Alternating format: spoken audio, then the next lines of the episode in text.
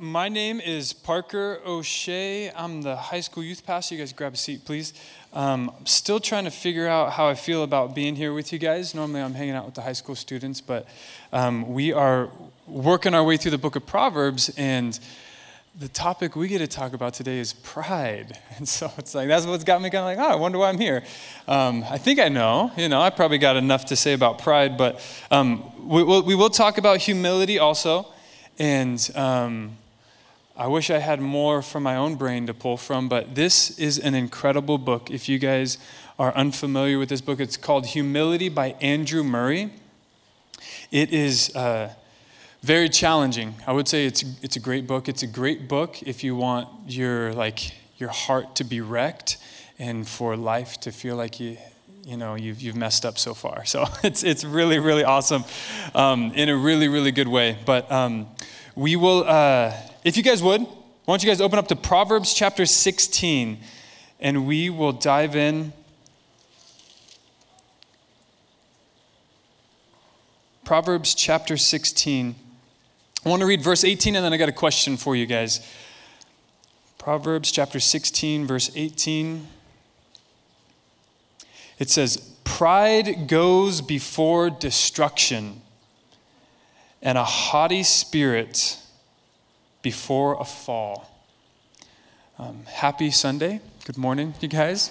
Um, hope you're hope you're buckled up. But question for you: How many of you guys know somebody who their pride has led to the destruction of something in their life, whether a relationship, a family member, um, or it was their career, their work life, it, reputation, maybe, maybe even their own life. Um, you don't have to raise your hand if you are that person yet, but we will ask that question in a second. Um, how many of you guys are familiar with the name Barry Bonds?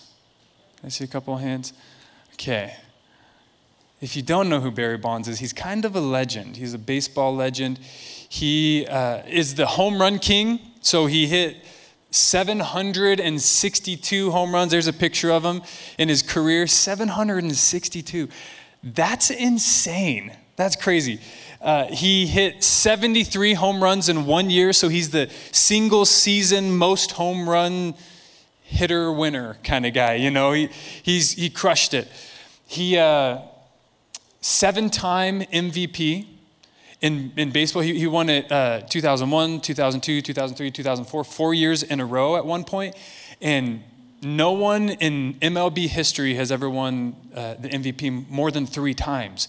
So this guy is on like another level. I was talking to somebody after first service, and they actually said he's like, "I'm a I'm a sports data analysis guy. That's like what I do." And I I had this conversation with another guy who did this and that and this and that. And he's like, oh, "I got a question for you. What do you think separates baseball players like from the major league level to like minors? Like, what is a trait if there was one trait that would separate them from everybody?" And he said, I'll give you a hint. Barry Bonds was on, on a next level in that regard. And I'm like, I have no idea. And he's like, eyesight. Barry Bonds had 2012 vision. And so he could, what, what this guy was saying is he could actually see the ball as it's being released from the pitcher's hand, how the pitcher was holding it. I'm like, whoa, that is crazy. So this guy, Barry Bonds, absolute legend. He was uh, on the ballot for 10 years in a row to be inducted into the Hall of Fame, but he was never inducted into the Baseball Hall of Fame. Do you guys know why? Steroids. It was the era in baseball history that has a, a, mark on it. Many people during the era that Barry Bonds played through, they have asterisks next to their names in the, in the sports books because of their statistics, because they don't know if they were on steroids. And Barry Bonds was kind of the face of that. He was an individual who, before the rumors started circulating about him being on steroids, he was like a Hall of Fame caliber player. But as the story goes, and I want to find the title of this book. The book is called Game of Shadows. If you are at all interested in Barry Bonds or baseball, it might be interesting. If not, don't worry about it. But in 1998, what it says is that was the year where Mark McGwire and Sammy Sosa were going back and forth between who was going to set the record for the single season most home runs. And as Mark McGwire hit number 70, there's a story after the season about Barry Bonds talking with a trainer and him saying that he was actually jealous of the national attention that uh, Mark McGwire was getting. And he's like, I've got just a few years left in baseball, and I want to make it count. I want to make it worth it. And so, three years later, in that year, Mark McGwire hit 70 home runs, Barry Bonds hit 37, which 37 bombs is still like, that's a, that's a lot. That's incredible. Three years later, Barry Bonds hit 73, and he set the record for most home runs in a season. And that's when the rumors started circulating. How did he, he was always amazing, but how did he gain so much power so quickly to be able to hit the ball out of the ballpark? And as the story goes, his continues, and does anybody remember when Barry Bonds broke Hank Aaron's home run record? Five baseball fans. Cool. All right. Next time we'll talk about um, gardening or something. I don't, I don't know. But I'm sure there's some arrogant gardeners out there. But the, the whole idea is if you guys would, flip with me to, to Proverbs chapter 25, because there's some, something else about pride that, that we'll talk about here in regard to this conversation with, with Barry Bonds. Proverbs chapter 25, verse 27. As he was chasing the, the um, career home run record, there's a story where he was standing in the on deck circle, ready to go up. He's going to hit next. And uh, somebody from the stands threw in a, a fake syringe just to kind of like, you know, stir him up. And that's the tragedy of, of his journey is when he hit the home run to break the, the career home run record. In San Francisco, people were going crazy. But I remember watching that game and being like, eh, he's a cheater. it's not legit. Like, he didn't do it the right way. Proverbs 25, verse 27 says this It is not good to eat much honey, so to seek one's own glory is not glory. It's interesting. He got the record, but in the midst of the pursuit of it, he lost a whole lot more than he gained. He lost respect. He lost any real credit that he had for his career, even up until that point. It's a tragedy. And the hard thing about this is every single one of us knows somebody like that, right? That pride has led to the destruction, maybe of their reputation, maybe of the credit that they had built up, maybe even their own life. It's the individual who their longing is to have the perfect family. Have you guys met people like that? No. Okay, cool, cool. We'll try that again. When I'm with the high school students, this is this is pretty normal. It also feels like this. There's, you know, but um, so I guess we're just all the same. It doesn't really change. It's that perfect. It's that individual who has this picture in their mind of what a perfect family would look like, and in their efforts to gain that they tear their own family apart. There's strain in the relationships, there's brokenness, there's frustration, there's an over control. There's the person in a coworker in the work field who will do anything it takes to get the promotion, will compromise morals, will step over people, will use people as objects to gain what they want. By the time they get it, it's fine, but it's to their own shame. There's no glory in it.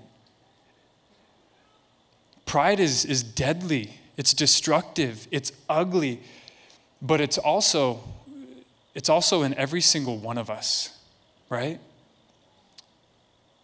And if you don't think it's in you, ask your mom. You know, be like, Am I prideful?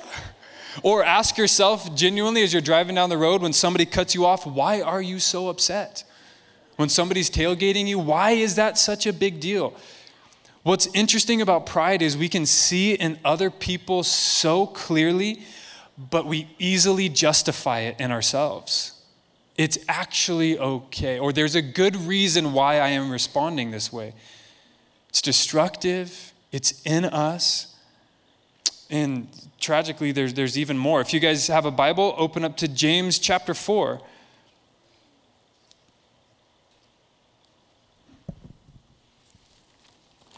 James chapter 4, we'll look at verse 6. And as we were turning there, I'll make a comment about pride is dangerous because we can see it clearly in other people, but we don't see it in ourselves very well, or we justify it.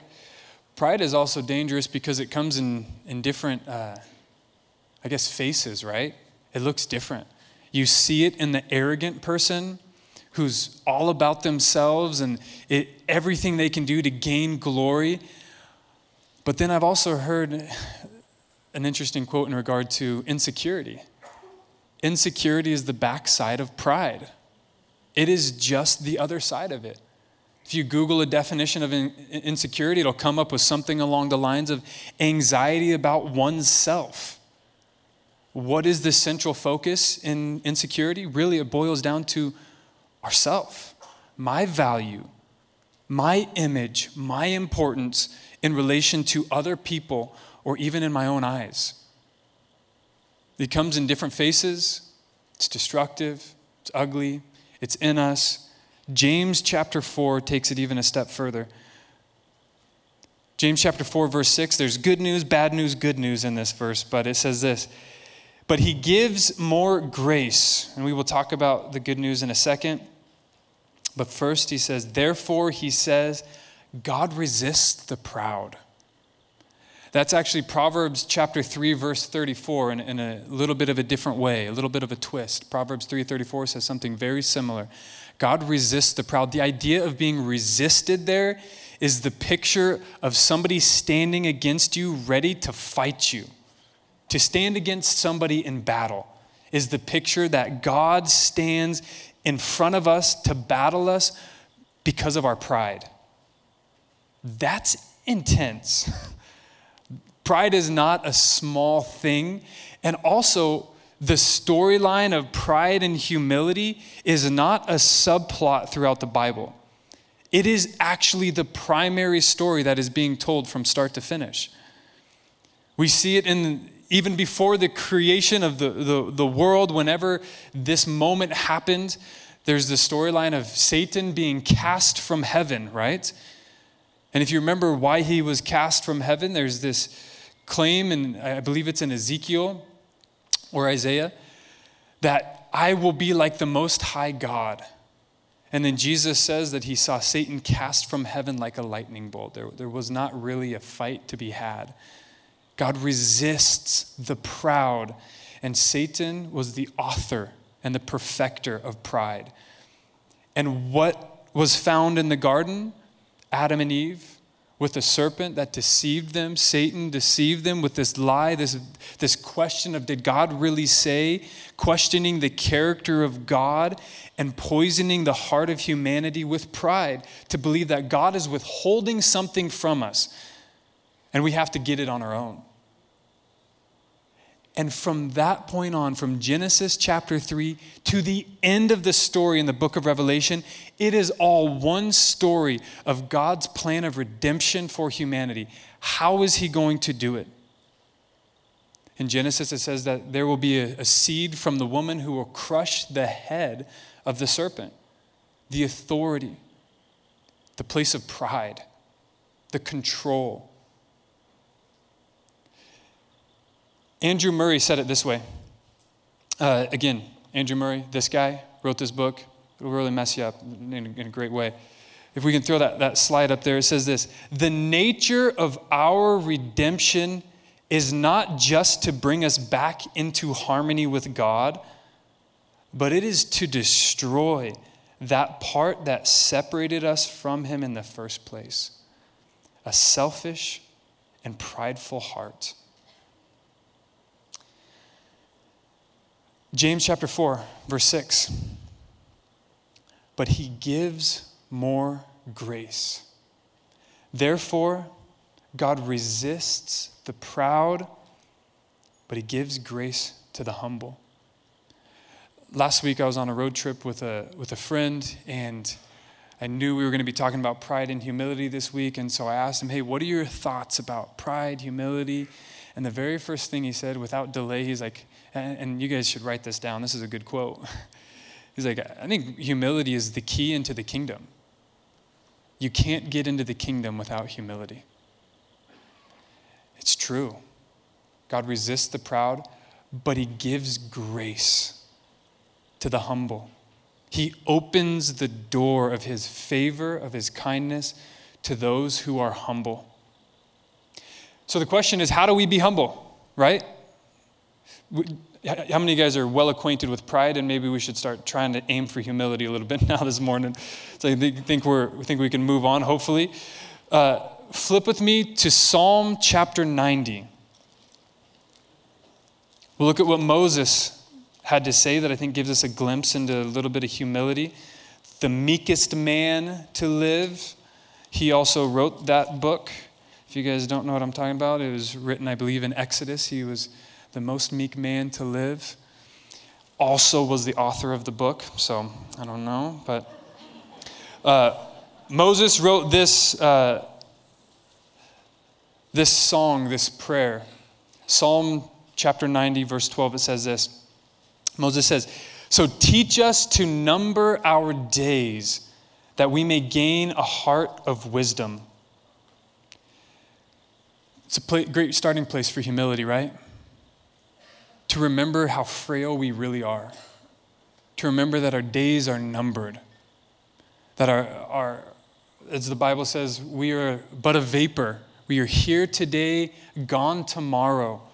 Our days are short. In the scope of human history, we are going to be forgotten in the blink of an eye. In the scope of eternity, we are irrelevant. Our lifetime 80 years, 90, some, some people crazy, 100 years, nothing compared to eternity. So teach us, Moses says, teach us to number our days that we may gain a heart of wisdom, that we might be wise. David said this, flip with me to Psalm chapter 8. We're going to bounce around a lot this morning, you guys. Uh, again, this is not a, a subplot in the Bible. David wrote Psalm 8. I'm sure you guys will be familiar with this, many of you guys. Verse 3. It says this when I consider your heavens and the work of your fingers, the moon and the stars, which you have ordained, you have put in place, what is man that you are mindful of him? And the Son of Man that you would visit him or give attention to him, to care for him. Another humbling reality, right? Our life is short we are frail. And as we take a minute to stop, it's so easy in life to, to just let everything revolve around us.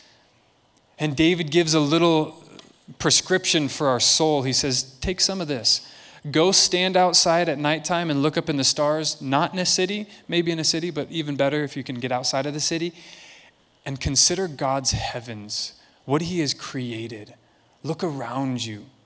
We are so small. Humbling reality. And then he says, in light of that, who am I? What is man that you would even care about us? Those are humbling reminders and realities, but the problem is that does not actually solve the issue within our heart the issue is deeper. Pride goes deeper. It is not just a character quality to avoid, humility is not just a character quality to desire. Pride is a sickness in the human heart that we cannot deal with ourselves. Andrew Murray in this book says, uh, just as we received, we inherited our pride from our first parents, Adam and Eve, we must inherit humility from somebody else. It is not something that we can just muster up. If you've ever tried to just be a little bit more humble, then you know how that went. it was painful, and then three days later, it's like you're right back to where you started. There's something deep within us that has to be uprooted, and it's our heart. Again, if we could throw that slide up about Andrew Murray's quote the nature of our redemption is not just to bring us back into harmony with God, which is the good news, but to deal with that part that separated us from Him in the first place our selfish and prideful heart. So it's not just about, hey, be more humble, look around at the world and the stars, and remember your life is short and you're small. There has to be something deeper than that. And the good news is that there is. If you guys would flip me, Philippians chapter 2.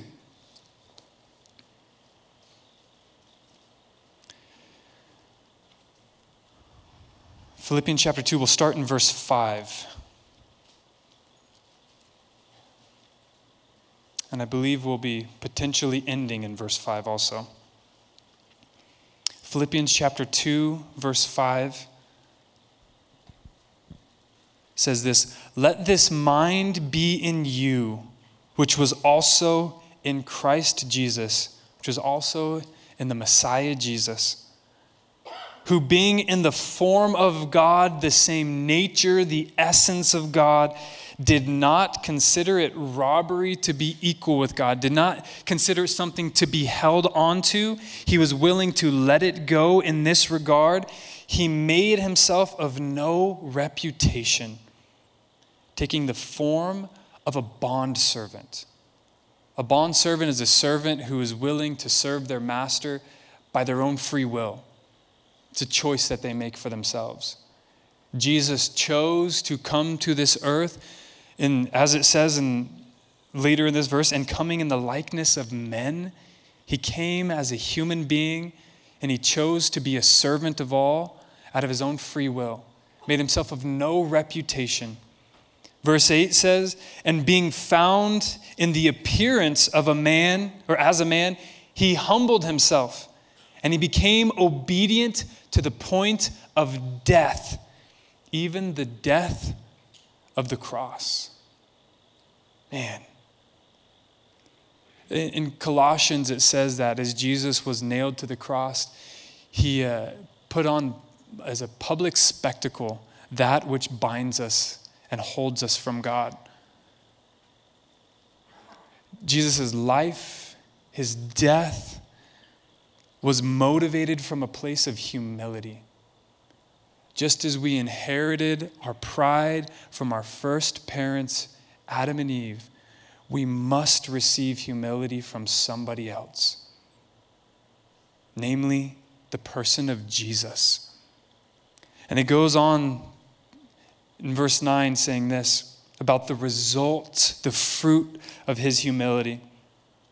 Therefore, God also has highly exalted him and given him the name which is above every name, that at the name of Jesus every knee should bow, of those in heaven and of those on the earth and of those under the earth, and that every tongue should confess that Jesus Christ is Lord to the glory of God the Father.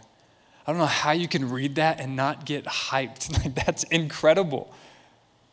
But it was motivated from his place of humility, which is a plot twist in all of human history, right? Who would ever, what king would ever step down from their throne to be put to death for a beggar? what i mean in our culture it is bizarre if a boss is actually willing to serve people it's an upside down kingdom and our king the one who is highly exalted above every name humbled himself came as a bond servant was willing to die even the most shameful death to be crucified to be put on, put on blast, to be mocked, a fake trial for us. It's the gospel, right? It's good news. So now the question is okay, was Jesus a model and now we just model our life after him? The answer is no. Jesus was more than a model, he was the solution to our prideful, selfish heart. And he was the replacement for us. In Ezekiel, it says that he, God is going to one day take out our heart of stone and give us a new heart, a heart of flesh. In other words, God takes our selfish, self centered, prideful, stony heart and He replaces it with a heart that is fresh, new, sensitive to Him, and even aware of our own pride. If you guys would, Mark chapter 8. We got, I think we got a couple more verses to look at here. Mark chapter 8.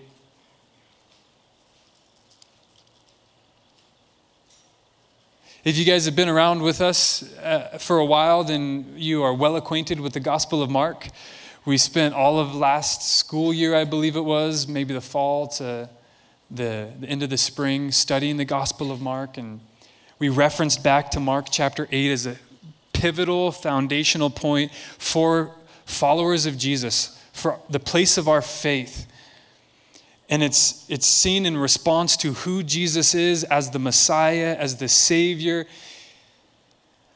Verse 34 says this When he had called, bless you, the people to himself, with his disciples also, he said to them, Whoever desires to come after me, let him deny himself, take up his cross, and follow me.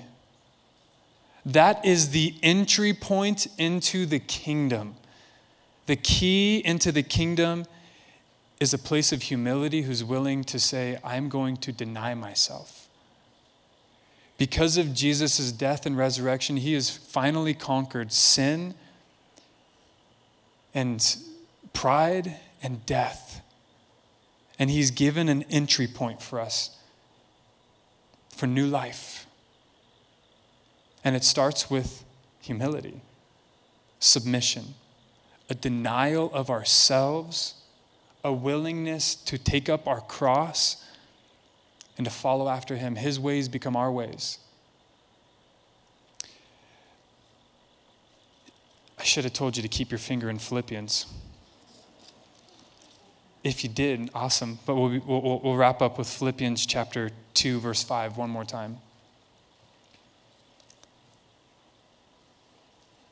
There's, a, there's an anthem throughout the Bible, Old Testament, New Testament, of individuals who, who declare the beauty of who God is and who they are in response to Him. And the anthem sounds something similar to, as Paul said in 1 Corinthians, I die daily. As he said in Galatians chapter 2, verse 20, it is no longer I who live, but Christ lives in me. And the life that I now live in the flesh, I live by faith in the Son of God who loved me and gave himself for me. That is our anthem as followers of Jesus. That we die, as John said it, John the Baptist, I must decrease and he must increase. It is throughout the whole Bible this message of submission and surrendering out of a place of humility.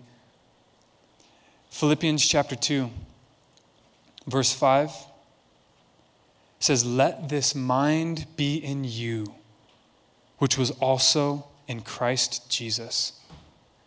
There is a place that we can be driven from where when we look at our life, it is no longer about us, but it can actually be about Christ and other people and it can be a joyful place, a place motivated from joy.